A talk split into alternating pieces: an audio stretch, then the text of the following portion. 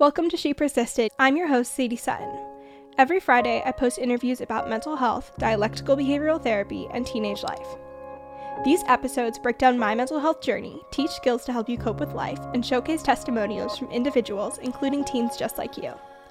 Whether you've struggled yourself or just want to improve your mental fitness, this podcast is your inspiration to live a life you love and keep persisting. This week on She Persisted. This week's DBT skill is the FAST skill.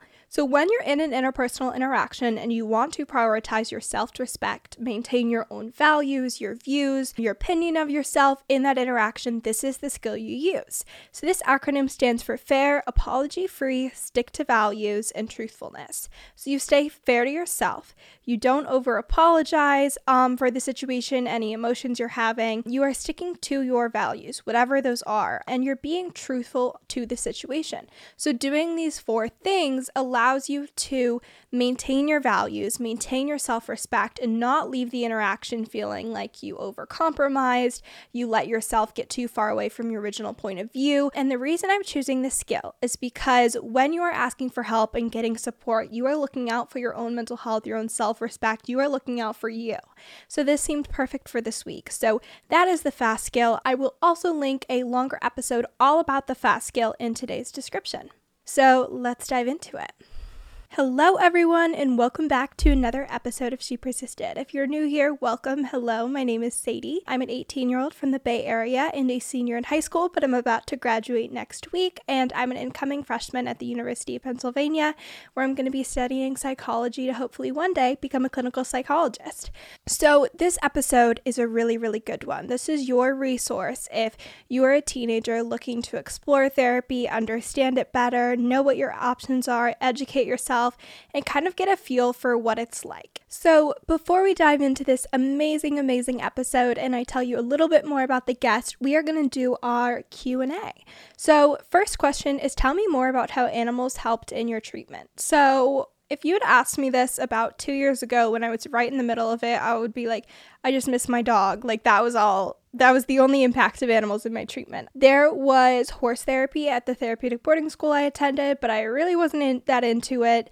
I really thought that I just like didn't like animals other than my own dog. And so in the past year, it's been really interesting.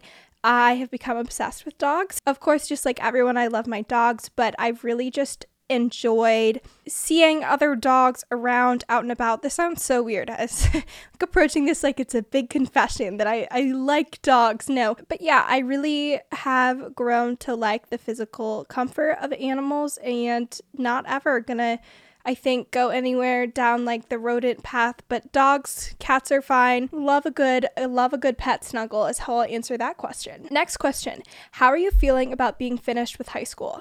It has not hit me yet. I keep being like, oh, I have a couple more weeks of school. I have time to make up these assignments. No, school is next week. My first final is, or graduation is next week. My first final is tomorrow. Like the deadlines are coming up, people. I was writing a little like article today for my friend who's interviewing me for our high school like senior profiles in the newspaper at our school. And I was kind of had this moment where I was like, oh my gosh, like, Four years ago, I didn't think I was going to graduate high school. Now, here I am going to the University of Pennsylvania. I have the podcast. I've not only gotten to graduation, but I've thrived and my life looks completely different. Like going into high school, I was so miserable, so depressed, struggling so much.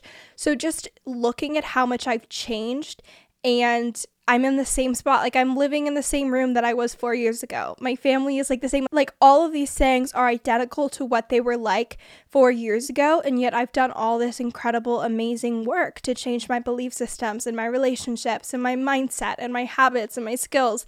And it's just very surreal. So it hasn't totally hit me yet, and I'm really excited. I'm really happy. I am ready for the summer. I have so many good things podcast wise that I just cannot wait for that I haven't had the time to be able to dive into because I've been really stressed out about school and finals. So, like, I was doing daily TikToks, that went down on my to do list. I skipped an episode last week because school was something that I really needed to focus on. Like, all of these things are like just my schedule. I'm going to have so much more time to dive into these projects and creative things that I love and then moving to college and bring you guys bringing you guys along for all of that and that segues right perfectly into the next question which is when are you moving to college And the answer is let me look at my calendar. So, my move in day is August 25th.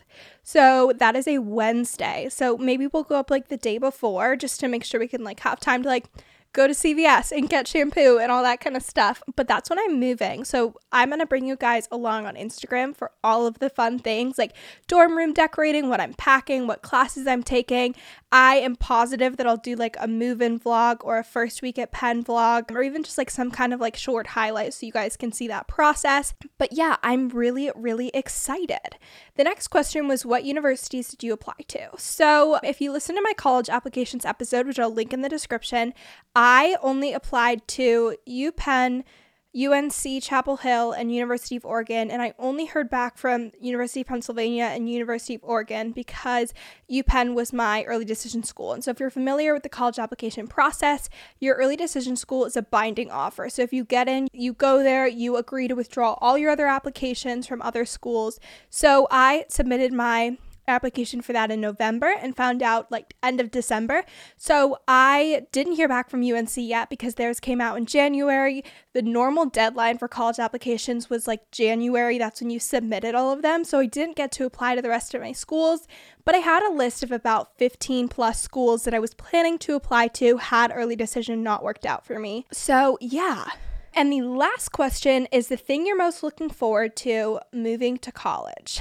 Okay, all the things, to be completely honest. My high school has been such a weird experience. Three different high schools, three different states, COVID. So, all of the things were not normal during my high school experience. So, being able to have a normal college experience cannot wait. Being in Philly, cannot wait. Already looked up so many amazing restaurants. Moving in and like having my parents there to move me in, can't wait. Decorating the dorm room, can't wait. Like all of these things I just am so excited for classes. Cannot wait to get back into the back to school mood and note taking and all of these things that I just really enjoy. So, really everything I just cannot wait for it to happen and to be there and and again we go back to these details of me feeling like when I say insecure, it's not like insecure about myself, but not like I have like I'm not like I'm out of control. That's what I mean. So like being like what if I can't get everything for my dorm room in time? Like that is what makes me nervous, which is such an odd random thing. So let me know if anyone else moving to college is having like weird anxieties like that, but kind of proud of myself for like recognizing that that's because I feel out of control and unsupported, but it's good that that's like how that's coming out and it's not like I'm like I'm on the other side of the country, I'm out of control. It's like how will I afford my body wash? And I'm I'm working, I'm gonna have a job, I'm doing social media management in college and podcast production assistant stuff. And so it's not like I'm going to college and not having a plan for this. It's just like those feelings make me nervous about having them. Okay, with that being said, what an introduction, folks. You can expect a lot of me being all over the place in this episode. I was so excited to record with Lindsay, so there was just like those nerves and there were so many things that I wanted to talk about, and I was like, oh my gosh, yes, okay, can relate to that. That was an amazing point. Now, can we follow up in three different directions? Like that was the vibe of this episode. Um, so just warning you, I it, I'm it's a moment. Um, but this week's guest is Lindsay Fleming. You might recognize her from TikTok and Instagram. She has her BA in psychology the University of Iowa and her master's in counseling from the Chicago School of Professional Psychology. As you'll hear in this episode, she worked in a partial hospitalization program, she worked in inpatient. So I found Lindsay on TikTok at, at lindsay.fleminglpc, and she spells her name L I N D S A Y. So if you're looking her up on TikTok, that's her username. But she has an amazing community of over 450 thousand people following her, and she does the most amazing short content about being an adolescent therapist, working with teens, understanding teen ADHD, depression, talking to parents, like everything teen mental health is her TikTok page. So I just absolutely fell in love with her content. I knew I had to get her on the podcast because we are so in line. So this has been almost six months in the making, you guys, which is so exciting. But with that being said, all of her information, her website, her TikTok, your Instagram, you name it, will be in the description today. And let's dive into it.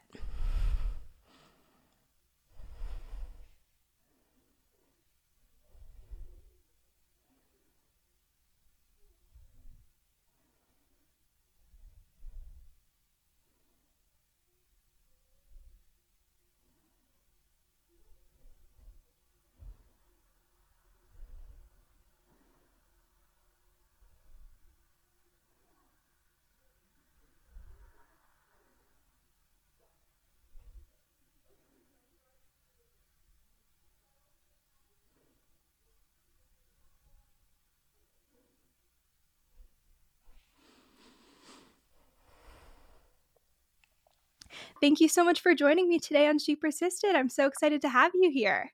Thank you for having me. I'm excited to be here. I mean, you're doing the work that I talk about, right? Talking about the hard stuff, being a resource for others, and really putting yourself out there, being vulnerable in a way that other people can learn from you. So I think I am just honored to for you wanting to me to be here. I'm excited for this episode.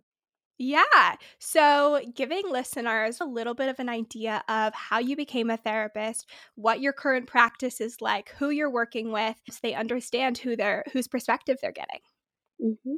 So, I became a therapist because I struggled a lot growing up, and I knew I wanted to work. I love working with children and teens. Like I knew that's what I wanted to do, and I'm dyslexic, so I struggled with school a lot. It was not my forte. And I really struggled with spelling and grammar and some of the more nitty gritty stuff. Really came at my confidence. So at first I was like, oh, I want to be a teacher. And then I was like, there's no way I'm going to be able to be a teacher if I don't know where to put a comma in a sentence. Um, mm-hmm. But and that just proves to anyone out there. I mean, I graduated grad school and I still struggle to know where to put a comma in a sentence. So not every we all do. yes. Um, but so essentially, I was like having panic attacks in middle school. I did not know what they were. My mom didn't know what that they were. She was like trying to help me, and we just were very lost. And yeah. I saw this field where we could help people, and I wanted to be there. Like I went to a few therapists, didn't they just weren't a good fit, and yeah. so I want. I was like, there has to be a way that we can reach people. So I went to grad school. In grad school, I had one of those aha moments of like, I really hope I like this, considering. Yeah. But I did, and and as soon as I had my first client, I fell in love with it. I'm like, this is. I'm so happy and grateful that I chose this career path, and even in my personal life, it has done wonders. So that's where I where I became a therapist, and then where I'm at is so I started working at a children's hospital, the inpatient psychiatric unit, and so that is kids who we feel cannot be safe at home and so they'll come to our unit and they'll it's just stability. So they're just there until we think they're stable and they can keep themselves safe and then we will send them into another program or home. So i started there. I moved to a partial program so that's a little lower level. You're there during the day but you get to sleep at home and you go home on the weekends and really helping um, teens and kids get through their day and helping them practice the skills in time Mm-hmm. And then while I was working there, I interned and worked at a few private practices and was felt ready to start my own practice. So I started my own practice in the town actually that I grew up in, and I love being able to give back to the community and now I'm currently fully in private practice and have left the hospital and doing some social media stuff. I love it. It's it's so interesting to hear from your perspective because for so much of my journey it was like on the other side and I did the inpatient, I did the outpatient, mm-hmm. I did the PHP mm-hmm. and so to kind of totally hear what it's like uh, from a career path and then what I'm hoping to do is just so awesome to hear and, and very inspiring. No, good.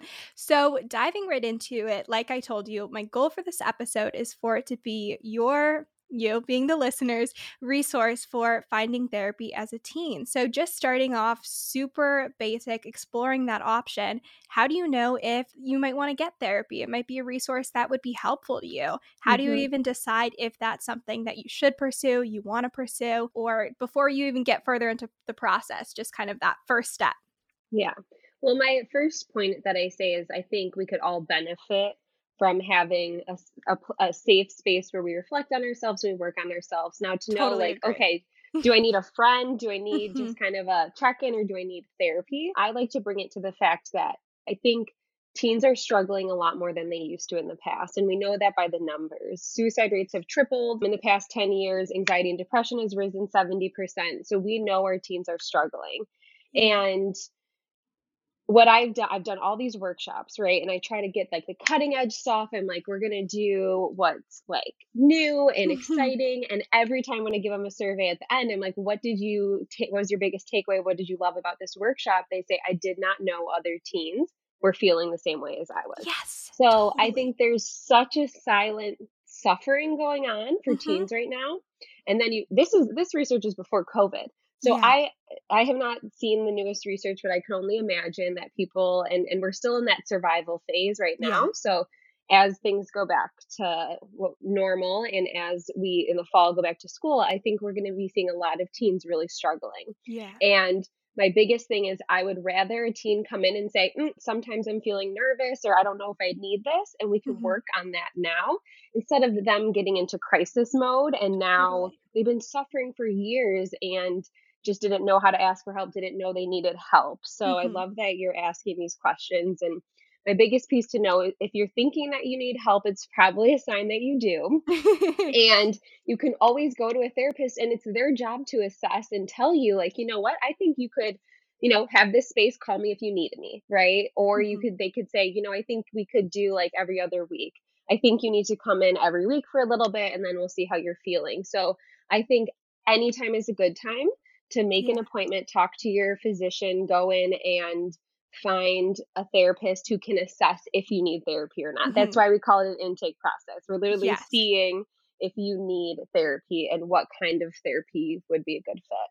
Yeah. So, so many directions that I kind of want to go off with this just to kind of lay it out. I want to talk about how to find a therapist. Mm-hmm. I kind of want to also talk about what therapy looks like because if you haven't experienced it before, that's a big question mark for a lot of people. Mm-hmm. You're like, do you just sit here and like they tell me what's wrong with me or do I have to tell them everything that's ever happened? So, kind of those two directions. First, talking about how do you find a therapist? I think there's different approaches. You could be like, parents, find me someone. You could be more hands on, but it's a very overwhelming process. There's DBT, CBT, psychotherapy, different specialties. Mm-hmm. How do you mm-hmm. approach that?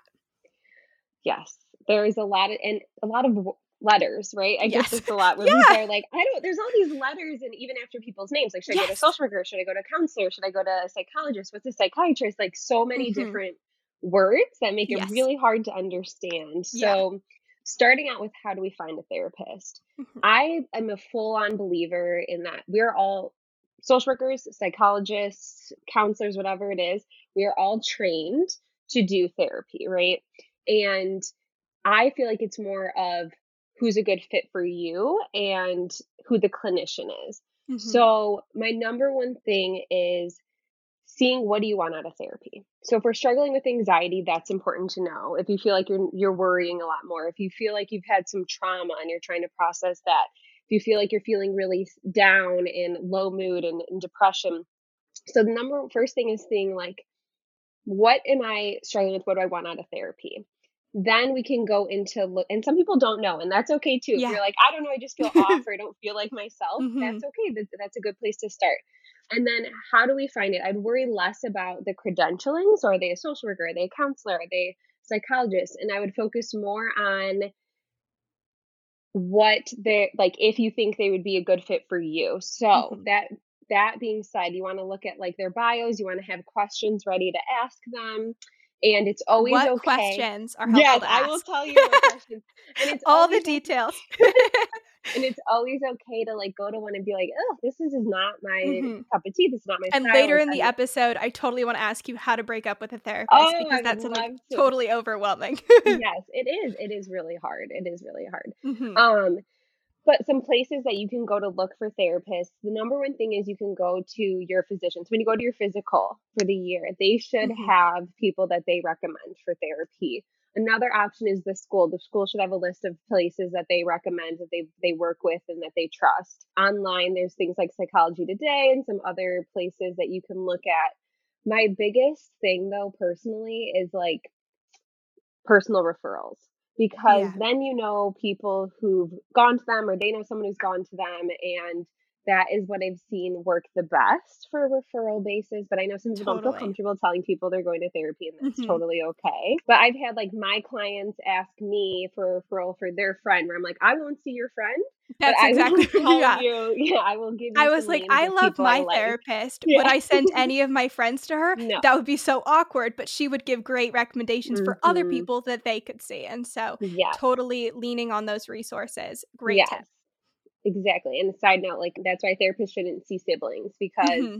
like if you come to me and you're telling me about you and your sister got in a fight and then I see your sister, like you're gonna I'm gonna be biased, right? Totally. And it's not gonna feel safe and you're gonna be worried what I'm thinking and what they're telling me. So it's really important to find a therapist that has healthy boundaries and I can go into you want me to go into some questions you could ask? Yeah, of course. Before that, I also mm-hmm. really want to touch. I love what you said about siblings. And I think as a teen, when you're approaching the therapy process, I mean, your parents are taking you to appointments, they're paying for this with their insurance. In a lot of ways, it feels like it's not necessarily 100% in your control. Mm. And this resource is for you this is your therapist. It's not your parents' therapist. It's not your siblings. Again, it's for you. And so feeling 100% comfortable with that relationship. And your therapist will help set those boundaries with being like, okay, your parents are asking every single session what we talk about, but like I can't tell them that. It's not going to happen. Yeah. But again, it's it's for you. It's your your individual. It's your person. And so as a team, that's possible to have that resource and, and create that great relationship, which is one of the most amazing things about therapy as a teen. And I also think a misconception and a barrier for teens trying to get treatment as well. Mm-hmm. And I wonder for you, like, I've been finding a lot of my teens who've even been in therapy before don't really understand the rules around what parents can know mm-hmm. and what they should know we should definitely touch on that. I think the number of times that I've heard it from like everyone, I think I like maybe know most of them but it's totally also a misconception that that they'll just tell people things so first we'll do mm-hmm. questions to ask your therapist when you're doing that intake meeting and then the kind of rules of therapy of how how things are your your business and no one else's and and kind of diving into that mm-hmm. so some questions that i would have ready for your therapist is number one asking them their who do they work with? So mm-hmm. if this person normally sees a bunch of seven year olds and you're 17, probably not going to be the best fit, right? their, their experience, what they're hearing, what they're seeing is not. They'll have the, the best fidget toys out there, but maybe emotionally might not be the right level. exactly, they will. They will. They'll have all the coloring books, everything yes. that you want, the games, but they might not understand the mm-hmm. intricate relationships and what's going on with teens. So definitely, you want to find, ask them the population they're working with. Another good question to ask them is how do they work. So for me, I really utilize client focus. So, meaning that I feel like it's me and the client together, working together. It's not me like a teacher being like, here's your homework, this is what you need to do, do this by next week. I yeah. really want to empower them to take control of their life and they know themselves best. So mm-hmm. Asking them what's their approach, how do they, what does therapy normally look like with them can tell you a lot about the therapist. And what I would say to that, if a client asks me, is what I usually say is I love utilizing things you like. So if you tell me you want, you like to write instead of talk, I'll do the first 10 minutes of you journaling and then I can pull from that after you mm-hmm. write. If you like to do art projects, I can bring in art. So really finding someone who is thoughtful and taking the time so you can learn a little bit about a therapist when you ask them what would it look like therapy yeah. with you Mm-hmm. Mm-hmm. I love it. So, before we dive into what therapy is like, I think it's also important to touch on these different types of therapies. We kind of talked about finding a therapist, but I think another thing that's mm-hmm. a big mm-hmm. question mark in the air is there's group therapy. We talked a little bit about potential hospitalization, full hospitalization. So, kind of what are these different options? Who are they for? And even kind of before that point, if someone goes to therapy, are they going to be immediately slotted into all of these different things, or are they safe to go in and talk to someone and not have to fully commit to five years of a treatment protocol? Yes. So there's so many, and I hope there will be more. There's there's so many mm-hmm. different types right now that that we think about. So what we call outpatient, right? We'll start with that. So yeah. outpatient therapy is we're looking at that once a week, once every other week therapy for an hour session. Another option is group therapy. So mm-hmm. that looks like even less pressure of the one on one conversation. So you're with people around your age who are dealing with the similar things as you, and it's more of a collaborative group. You hear from other people, you support each other. And the one on one therapy, that's where we're creating goals like what do you struggling with, what do you want help with? And then we work every week to try to understand and move towards those goals. Mm-hmm. If it feels like once a week is not enough, you're still struggling a lot, what we might move towards is what we call an IOP. An IOP is intensive outpatient therapy. And now, a lot of times, this is more of a conversation with the client. I think people get fearful when they hear, like, oh, intensive outpatient. Um, like, mm-hmm. that's scary. And really, what it is, is it's just trying to give you the support you need. So, yeah. you'll be able to go to this program for we start at like four days a week or three days depending on what your need you need. And you do group work and individual therapy. You can meet with a psychiatrist that's the one who does the medications. Mm-hmm. and it really is supposed to help give the wraparound services. And usually that's after school hours Mm-hmm. And they now, have great snacks, guys. It's yes. not overwhelming. Lots of breaks. I did puzzles all the time. It's totally relaxed. It's teens mm-hmm. your age, mm-hmm. and so even though this it is this idea of being intensive, there's again that relief that other people are in the same position. They're there to be a resource, and they make it accessible to teens and and not overwhelming. So having been in that in that step as well, which is something which I don't think as many teens have navigated, not scary, not overwhelming. It's it's mm-hmm. a great mm-hmm. resource. And I think you bring up a good point too. Like intensive therapy to me doesn't mean, oh, we're talking about our feelings the whole time. It mm-hmm. also means forcing us to practice calming skills yeah. and just socializing. And so I think, yeah. you know, even in- it's more like time therapy, intensive rather than yes. like emotionally yes. overwhelming. yeah. Yeah, that's a really w- good way to put it. And I, I think even in individual therapy, people sometimes if I start like just chatting, they're like, don't we only need to be talking about feelings and how I'm doing? like, no, we also need to like build a relationship and I can learn yeah. a lot about you by what your interests are and what is going on in your life other mm-hmm. than just how anxious did you feel this week.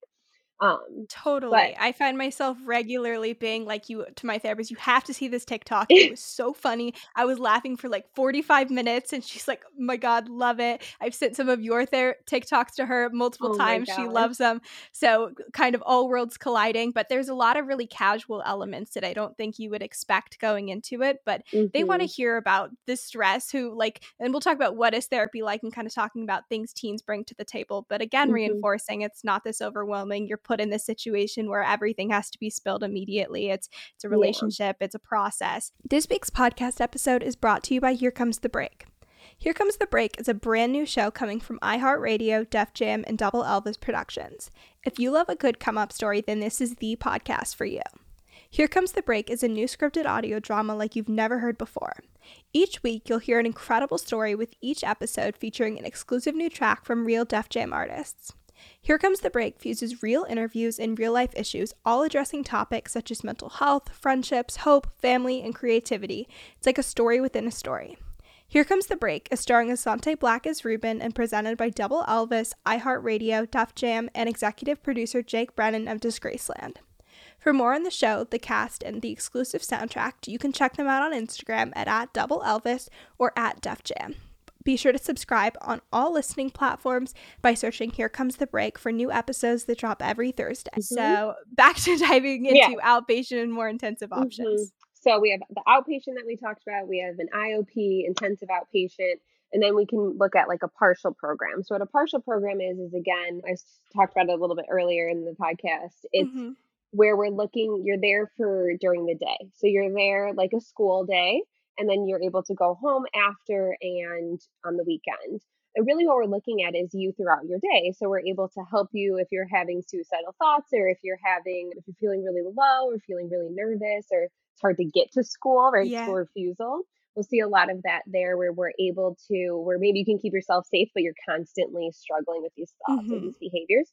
So and it feels a lot like school too. It's like you're mm-hmm. not learning what you would be learning in school, but we would sit in different um, classes or groups where we would learn about how to cope ahead for a situation. Mm-hmm. What are mm-hmm. we would do like fun little parties if everyone um, had full attendance that week, and we would do like tie dye together. And you're you're getting up, you're going somewhere during the day, and you're learning about totally different skills than you would be at school. But the environment is pretty similar. The different therapists that comes in come in, it's almost like different teachers, and so a familiar environment, nothing too crazy, but different content that you're learning. Mm-hmm, exactly. And we had at my partial program an hour where, where you did do schoolwork. So some of my teens are like, Lindsay, how what I'm gonna fall so behind in school. It's like there's literally a specific teacher there on it. to yes. help you advocate for mm-hmm. what you mm-hmm. need in the school setting. And there mm-hmm. are so many accommodations that can be made. I took an entire semester off of my freshman year. I was on a medical leave, which you same thing that happens if you got a really intensive surgery, you had a big accident. But for my mental health, and I went to residential treatment and recovered all those credits. I'm going to the University of Pennsylvania next year, so it works out. It'll be okay. Even if you yeah. need need a lot of mental health support, there's a system in place to help you get back on track, recover these credits when your only focus can be your emotional stability and you don't have a lot of resources beyond that. So it'll be okay. In the moment, mm-hmm. it's very overwhelming. Another barrier for teens, but these are experts. They know what they're doing to help you get back on track and re enter your life more effectively. Exactly.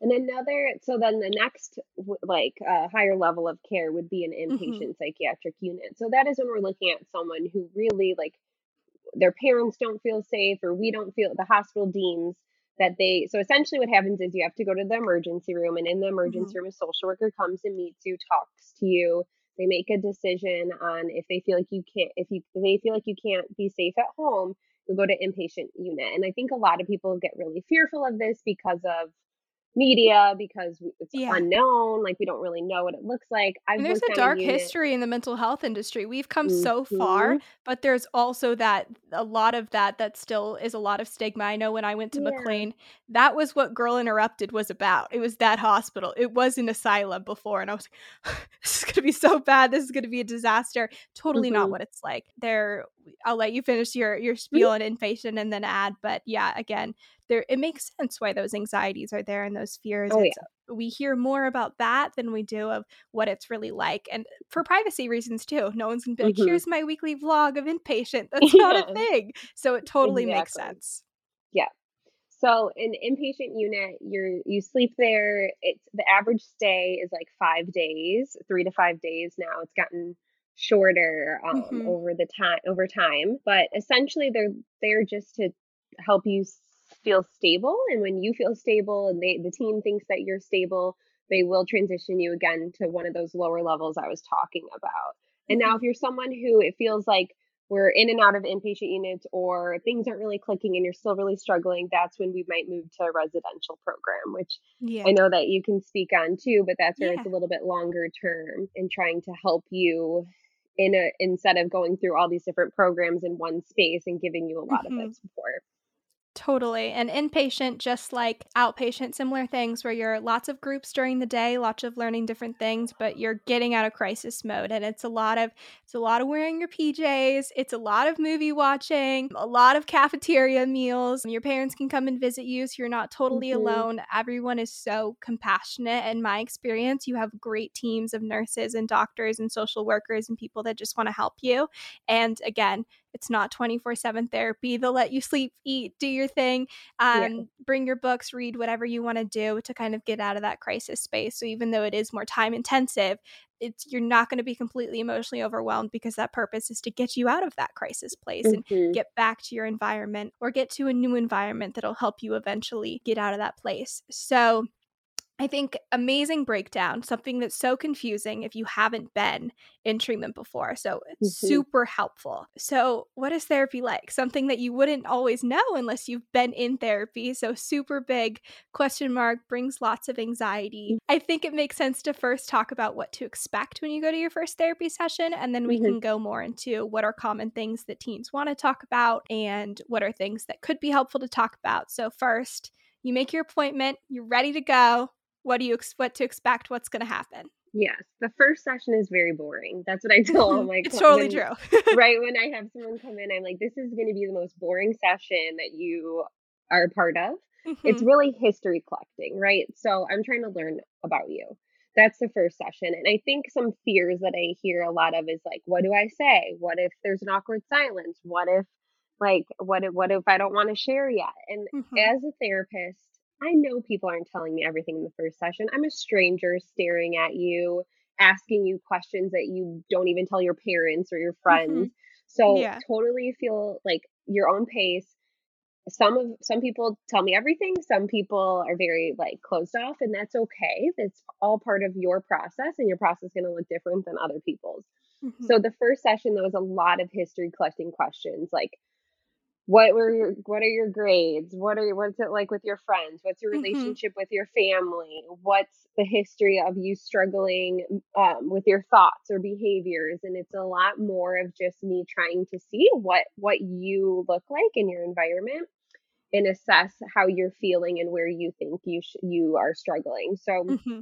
as someone comes in they tell me all this information then together we'll make a plan of what is the biggest thing that you feel like is impacting you and let's start there and start working at that through the next session mm-hmm. and totally like you just said it's what are you what do you want to work on it's not like your parents told me your grades are bad how are we going to do this it's going to be so mm-hmm. what do you mm-hmm. want out of this what are you hoping yeah. to change or improve or shift and i think for me a lot of times my parents would be like you really got to work on this and i'd go into therapy and be like my parents are so annoying. I really want like how do I get navigate this? What can I do to like make this conversation more effective? So again, it's your resource. It's not your parents, Mhm. it's not your friends, it's not your teachers, it's for you. So, what are some things that you hear all the time that teens want to work on in therapy? Common things that they're like, this is my focus. For anyone who's kind of at a loss and is like, I don't know, I want some help, but I don't know what direction to go. Mhm. Um, as far as that, what are what are some common things?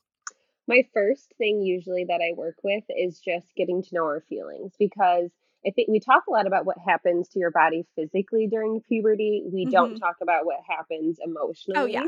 They're like, you Um, might feel more sensitive. yeah, That's not helpful. no.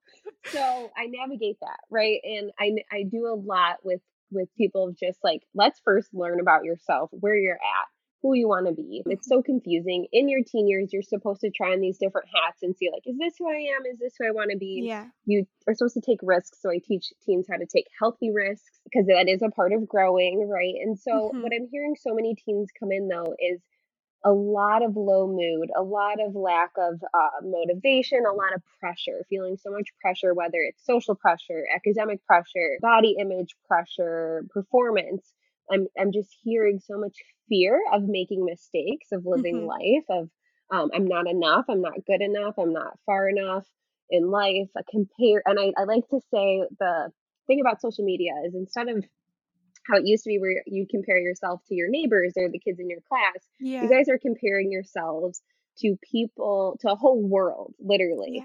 of people putting out filtered and best highlight reels of their Yeah. lives. And you're, a lot of people are saying, like, look at this, look at this. This is all the stuff that I'm not included in. So I'm just hearing a lot Yeah. of negative self talk and a lot of comparison. I think another fear that comes with therapy is that you'll be judged. Touching on that, Mm, you go to mhm, therapy, you're like, this happened. I whether you feel like you you made a mistake you feel like you're you're f- sharing these really vulnerable things that you're not good mhm. enough these thoughts you're having that can be really overwhelming these int- interactions you might feel guilt about are you going to be judged if you go to therapy I think that what I love about therapists is we did a lot of work on ourselves and Mhm. understanding ourselves and not judging ourselves about our mistakes, about ourselves and our lives. And we hear and do this all day. So you are not yeah going to be judged. All I do is I really just want to understand what's going on, what you're thinking, and be there for you. We care about our clients. If I'm with a client that I feel like I'm not clicking with and it's not working, hmm I will refer them to another therapist. Like that's my my obligation as a yeah therapist to do to make sure that if it's a good fit. So I know so many people are fearful of being judged and that goes back to this whole fear of making mistakes and comparison aspect hmm where that is absolutely not what it's like in a therapy room and if it feels hmm like that try a different therapist because it yeah. should never feel like that. Um, hmm you really really it's a space where you should be able to be your authentic self and explore who you are without the fear of being judged. I think we got to work on it when people first come in because of the social norms of that yeah. like watch what you say watch what you do people are judging you but in the therapist room it takes a lot for someone to say something that i haven't heard before especially teenagers hmm um like hmm you've never lindsay no i they're like i just I know I don't I don't want to tell you this, but they'll say something I've heard like three times that week where I'm like, obviously in the moment I'm like, oh, thank you for telling me that must have been really hard. But hmm I'm like, I wish you knew that this yeah is so common hmm and you are carrying this burden. Like this is so bad. I'm having these thoughts, or this is so bad that I did this thing where I'm like, you could have told me that three weeks ago and it would have been fine. Totally, totally. hmm And so I loved what you said about taking healthy risks as a teenager. I think that's another thing is that, again, your parents are somewhat involved in this therapy process. There's this fear of judgment, and, and you're talking about things, behaviors that you kind of worry for some individuals getting in trouble for if you're taking these healthy hmm risks you're you might be talking about romantic relationships. We'll we'll talk next about what are like the rules of therapy and how that can't be shared but i think that's another fear is if you go to therapy it'll be like you can't do any of these things. You're going to get up at 6 a.m every day and meditate hmm and think about your emotions all day and this is how this is going to work to feel better. Hmm so what is that is that kind of stereotype true that you're going to be told what you can and can't do and all hmm that kind of stuff I'm going to be very thoughtful about this and say that I'm going to preface this with there are a million amazing therapists out there. hmm there like any profession there are some that are not good like yeah. i'm just gonna be blank totally about true. it like call mm-hmm. it what mm-hmm. it is i think it's always great to and i will get into this later ask your therapist what their rules are around mm-hmm. informing your parents of things i think too what i hear a lot of teens talking to me about with coming out mm-hmm. and gender and thinking about just some topics that are maybe they're fearful of their family's opinions on. I just say, like, I just want to be very clear, like making sure you feel comfortable with your therapist and asking them and gaining their trust.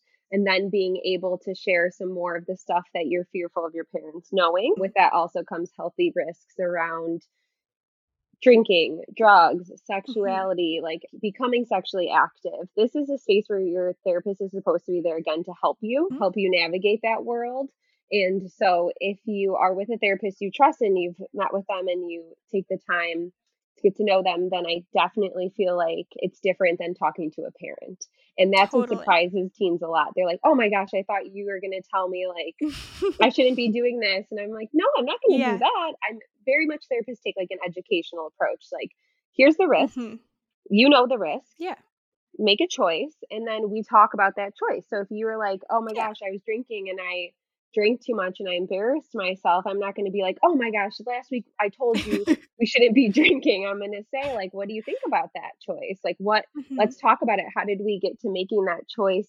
Is that what can we learn from this? Is there something you can change in the future when you um, are at a party? So mm-hmm. I think keeping, I think being mindful of the fact of making sure it's a therapist that you align with and then you can feel comfortable talking about more of those healthy risks that we were speaking on. Totally. I, I think that's something that's so important to remember and definitely something that scares a lot of people. Vulnerability is really overwhelming and especially in therapy when you're talking about all these things and I think once you get through those first couple of sessions you'll really be able to see that it's it's a totally different dynamic and relationship than you've probably experienced in the past and even just in those moments taking those healthy risks of telling someone those emotions that you're feeling you're you're practicing the muscle of vulnerability you're working on mm-hmm. these skills that you're doing in therapy and so all around helpful in your journey this week's episode is sponsored by teen counseling I cannot tell you guys how many DMs, texts, emails I get from teens, parents, even friends asking, How can I find a therapist? How can I enroll in therapy? How can I find a therapist for my teen? How do I tell my parents I want to go to therapy? That's why I'm partnering with Teen Counseling. Teen Counseling is an online therapy program with over 14,000 licensed therapists in their network. They offer support on things like depression, anxiety, relationships, trauma, and more, and it's all targeted at teens. They offer text, talk, and video counseling. So no matter what level of support you're looking for, they got you. You're going to go to teencounseling.com slash she persisted. You'll fill out a quick survey about what your goals are for therapy, whether that's improving your mental health during the pandemic, working on your relationship with your parents, improving self-esteem, whatever it is, they'll match you with therapists that fit your needs. You'll enter your information and your parents' information. Your parents will get a super discreet email saying your child is interested in working with a licensed therapist at teencounseling.com. They head to the website, learn a little bit more about the program, and a preview to work with a therapist. And from there, you can meet with that therapist on a frequency that works for you. This is a great way to dip your toe into the therapy world and get support when you need it without having to go into an office, meet with a therapist, meet with a stranger, and go through all of that for the first time. So you can go to teencounseling.com slash she persisted. Again, that's teencounseling.com slash she persisted to get started today. So, rules of therapy. HIPAA is something that people are not always aware of. So, you're a teen getting therapy. Can your parents know things? Can they ask things? Can your teacher call you up and be like, what's happening in these sessions? What is that like? Mm-hmm.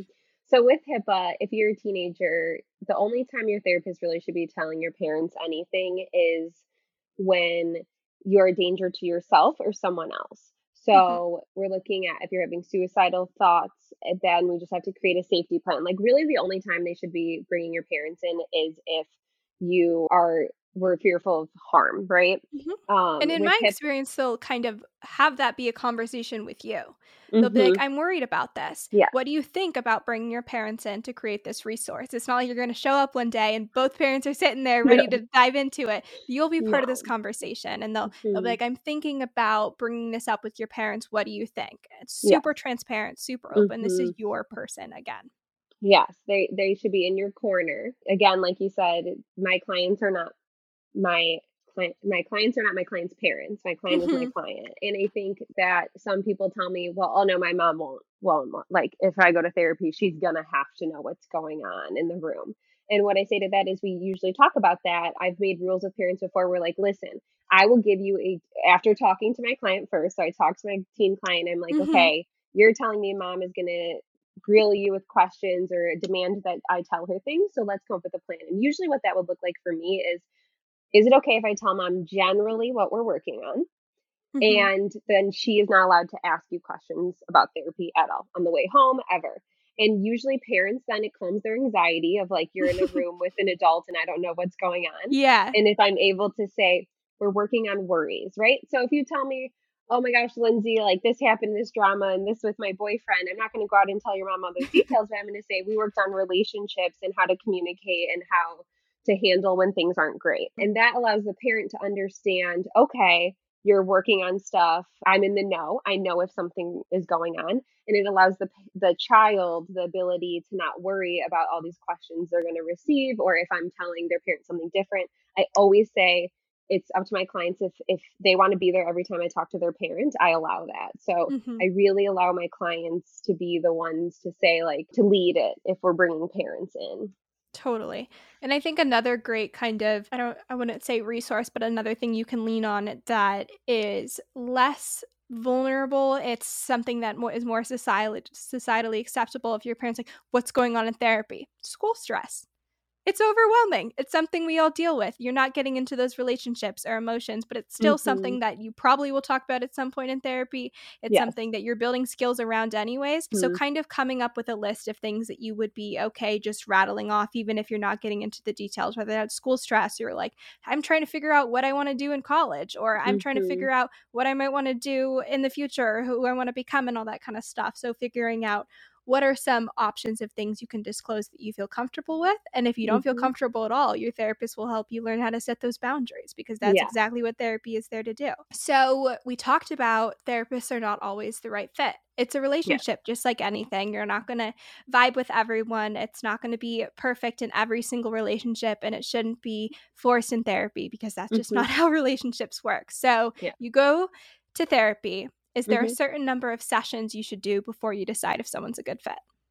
Yeah, I think just like relationships, right? There can be some red flags. And mm-hmm. again, you're allowed to have an opinion and ask your therapist questions. And especially this year, I've been talking way more about systemic issues. I've been talking way more about racial trauma. And when we're mm-hmm. looking at sessions, with a therapist, if you feel like they are invalidating you a lot, that's kind of a red flag. Yeah. If you are feeling mm-hmm. uncomfortable, that's a red flag. If you feel like you ask, like they're telling your parents things, and that's again, we just talked mm-hmm. about not allowed legally. Your therapist can get in trouble yes. for that. Yes. So know that. that's not just like, oh, it's good for therapists. Like that's legally our obligation. Yeah. Not to tell no, your parents. Not can't happen. yeah. yeah. So if you're really feeling like it is not a good fit, I would say give it three to five sessions. If at, at around that time you're still mm-hmm. like like all these red flags are popping up and you're not feeling comfortable, then I would definitely say it's time to move on. And sometimes it is just like the person like I'm a very bubbly, talkative person, and that doesn't work for mm-hmm. everyone. Mm-hmm. Some people need someone who's just calm yeah. and way more of a listener and less like interactive, and that's okay. So again if some if that's what you need if that's the fit that you need that's great. You should find that. We are providing you a service. You are the the person in charge. And if you feel like you're not getting enough out of it or you're not feeling comfortable then it is it's your choice to definitely look elsewhere. I've had clients who are like lindsay you're great. I think you're awesome. I just feel like I need someone else. And that's okay. That happens to everyone. So just making sure that you can advocate for yourself. Totally. And so, what is the process of, I guess, breaking up with the therapist? Do you mm-hmm. send an email? Do you dump it on your parents to do? Do you go into the session and do you have that conversation? How would you approach that that kind of switching therapist mm-hmm. process? Mm-hmm. My community, if anyone on here is from my follows my TikToks, I love mm-hmm. the saying like baby steps. Like I always mm-hmm. say that things are even anxiety loves to be big and scary, right? Mm-hmm. Ambiguous. Mm-hmm. Like, oh my gosh, I have to break up with my therapist. That's so scary. When you break it down to smaller parts, it's like, okay, I've decided that I don't want to see this person anymore. If it's someone that you've only seen for three to five sessions, an email is totally fine. And just I even will give you wording of just saying like I feel statements, right? So mm-hmm. you know, and you keep it cordial. Like, I feel thankful for our time together and I am ready to move on. So thank you for our sessions. I will not be needing any more sessions in the future. And that's it. And like just very short, clear, concise. That's all you need. If it's someone you've been seeing for like six months, a year. Yeah. Again, you can email them. That's totally fine. It's really what you feel comfortable with. I think it's a good growing behavior to try to do it in person, but I know some mm-hmm. people tell me like that's just too scary and that's okay because the important thing is that you get your needs met. So if you're like, nope, email is what I'm going to do, that's fine. Maybe let's make it a little bit more lengthy. Like, thank you for your time and I loved working with you or I appreciated working mm-hmm. with you. I um, love that we covered these topics. Mm-hmm. I really improved my ability to recognize emotions, something like that. Yeah. Yeah. Yeah. Just keep it, throw in a little, a, a few sentences of pat their what ego on the back. Grown. Where you think you've grown. But then if, if you want to do it in person, you could just say, again, like, I feel like I've outgrown these sessions. Like, I've, this is, like you just said, these are the things that have been super helpful, and I'm ready to try something different and when mm-hmm. we were talking earlier about the different types of therapy, that's another approach as well. So if you're doing mm-hmm. all this CBT therapy, which is cognitive behavioral therapy, like when you think about it, that's really good for someone for some people, but if you have trauma or different things, like that's not as helpful. So you want to be doing yeah. more trauma informed therapy. DBT is really good for people who struggle with suicidal thoughts or people who struggle with feeling in crisis a lot. Like they do mm-hmm. a lot of really great mindfulness techniques and crisis management and communication stuff. So, too, that could be the other piece of what this therapist is providing has been yeah. enough, and now you want to try something different. Totally. Okay. So, you're we've talked about first what is therapy, what to expect, what are the different types of therapy, how to switch therapists, kind of wrapping it up. What are your favorite resources for teens? We've talked about finding therapy if that's an option for you, if someone is already in therapy, or if they are going to pursue that option or they're not ready for it. What are some other ways that teens can improve their mental health, get support, mm-hmm. all of that kind of stuff? Yeah. So, my number one thing is obviously we're all on social media. And so, I do think that social media can be a great resource for people. My only reminder is don't believe every don't take everything for face value right so yeah. if you're looking following someone who's an advocate that's great and that can be super helpful reminding yourself that they're not licensed but that doesn't mean that their stuff can't be really like impactful and important even mm-hmm. myself like everyone no one should be just taking what I post for face value and being like, oh, this is yeah. factual, like this is it. We really want to be mindful if we're using the internet that we are checking credentials and and second guessing what people yeah. are putting out there. Really being a critical consumer. Mm-hmm. I think that that's very important. But and again, both can be true, right? A little mm-hmm. DBT. Um, love it, great, love it. great people on social media, and it can be super helpful. And we just need to pay attention to what we're intaking and do our research. If you find like, oh my gosh, this is what I feel like, I totally relate to this. Doing research and understanding more. Mm-hmm. So social media, I think, is great. Following some people. If you are not ready to go to therapy, but you're looking for ways to feel better, social media cleanse, keeping on the social media path yeah. Unfollow anyone who doesn't make you feel good about yourself. Follow people who do make you feel good about yourself. You can always go back and follow those people again. Yeah. Hiding people from your timelines. If you just got in a huge fight with your friend and you're no longer friends, going and looking at their Snapchat location, going and looking at their story is not going to be mm-hmm. helpful. So, t- setting up boundaries for yourself, making sure like the Calm app, there's apps that can be super, super helpful practicing some mindfulness, practicing journaling, writing how you feel. Like those are some really good resources. There's a thing thing called therapistaid.com. I really like Therapist Aid. They have so many psychoeducation, so information on what is depression, what is anxiety, and anyone with ADHD, there's something called ADDitude with two D's. That's really good for ADHD. And there's some CHADD with two D's, or which is really good for ADHD and they have like what it's like as a teen to have ADHD. Mm-hmm. So, so those are some resources that I really like that's out there. What are your thoughts on crisis chat, crisis call lines? Is that something for teens in the moment that you are like, yeah, this is great, use this resource? Or you're like, lean on people around you, lean on teachers, family, friends, mm-hmm. all of that kind of stuff? If you are in crisis, my number one thing would be to try to tell an adult who will listen and take it seriously. If it doesn't have to be your parents. no, no, it can be an aunt, an uncle, it can be mm-hmm. an older sibling, it can be a cousin. But I think the number one thing is letting someone know, and even saying it out loud can cause a little bit like that relief. Yeah, so totally. I definitely think that is like my first recommendation. And if that is not school, teachers are great too. If you feel really close to a teacher, the school social worker, school psychologist, if you have one, mm-hmm. Um, your counselor. I think crisis lines are great. I think again, it's it's a great resource there. So if you are feeling like you don't have anyone else to talk to, crisis lines are really good. If I have any clients who go into crisis, I always make sure they have crisis hotline numbers in their phone. Mm-hmm. But my number one thing would definitely be to tell someone that you know. Totally.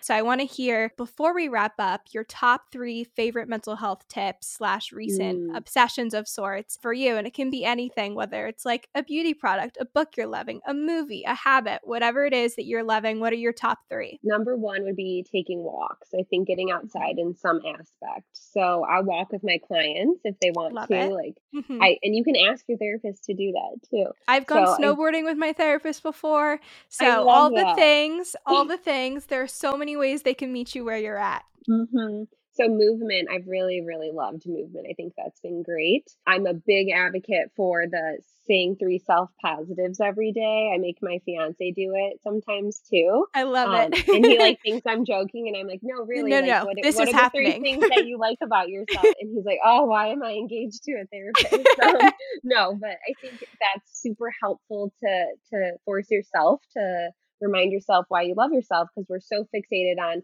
what do I need to get better at? What am I doing wrong? Taking time to say, what do I really love about myself yeah. is super important. So those are my two. And then my third one, which is not really related directly to, oh, this is a mental health skill, is I've been really trying to take care of my hair. Mm-hmm. And so I've been doing a lot of like asking my followers and trying to engage with them a bit more about how do I take care of parts of me. So yeah, I got into skincare. I tried to start doing that and now I'm working on my hair a little bit. So that's I love it. I'm always I have the thinnest hair and then I also struggled with trich for a while. So if you ever get the mm, thickening your hair mm-hmm. tips, let me know. I need them, but I love it. I think this is one of my favorite episodes and something that any teen can relate to and use and resonate with. And so much value, so much information, and really just the perfect teen therapy resource. So, thank you so much for joining me. Thank you for having me. Of course. Last thing, where can people find you? Where can they find you on social media, online, mm-hmm. all of that? So you can find me on TikTok at Lindsay Fleming LPC and on Instagram. My podcast is being revamped and it should be coming out like end of June, early July, hopefully, fingers crossed. Mm-hmm. So I will have a podcast hopefully coming out soon. But for now, those are the places you can find me. So it's lindsay.fleming LPC and lindsay underscore Fleming LPC on Instagram. Amazing. And then I'll update this description when the podcast comes out. So if people yeah. listen to this months down the line, they can find it as well. Thank you again so much for sitting down with me and having this discussion. So much fun and an amazing resource. Of course. Thanks for having me. In case you skipped the end, to recap, Lindsay and I discussed her path to becoming a therapist, all sorts of different levels of treatment outpatient, inpatient, partial hospitalization, intensive outpatient, group therapy, individual therapy, family therapy, how to talk to your parents about seeing a therapist, common things that teens bring to therapy, what to expect in therapy, how to break up with your therapist, and so much more.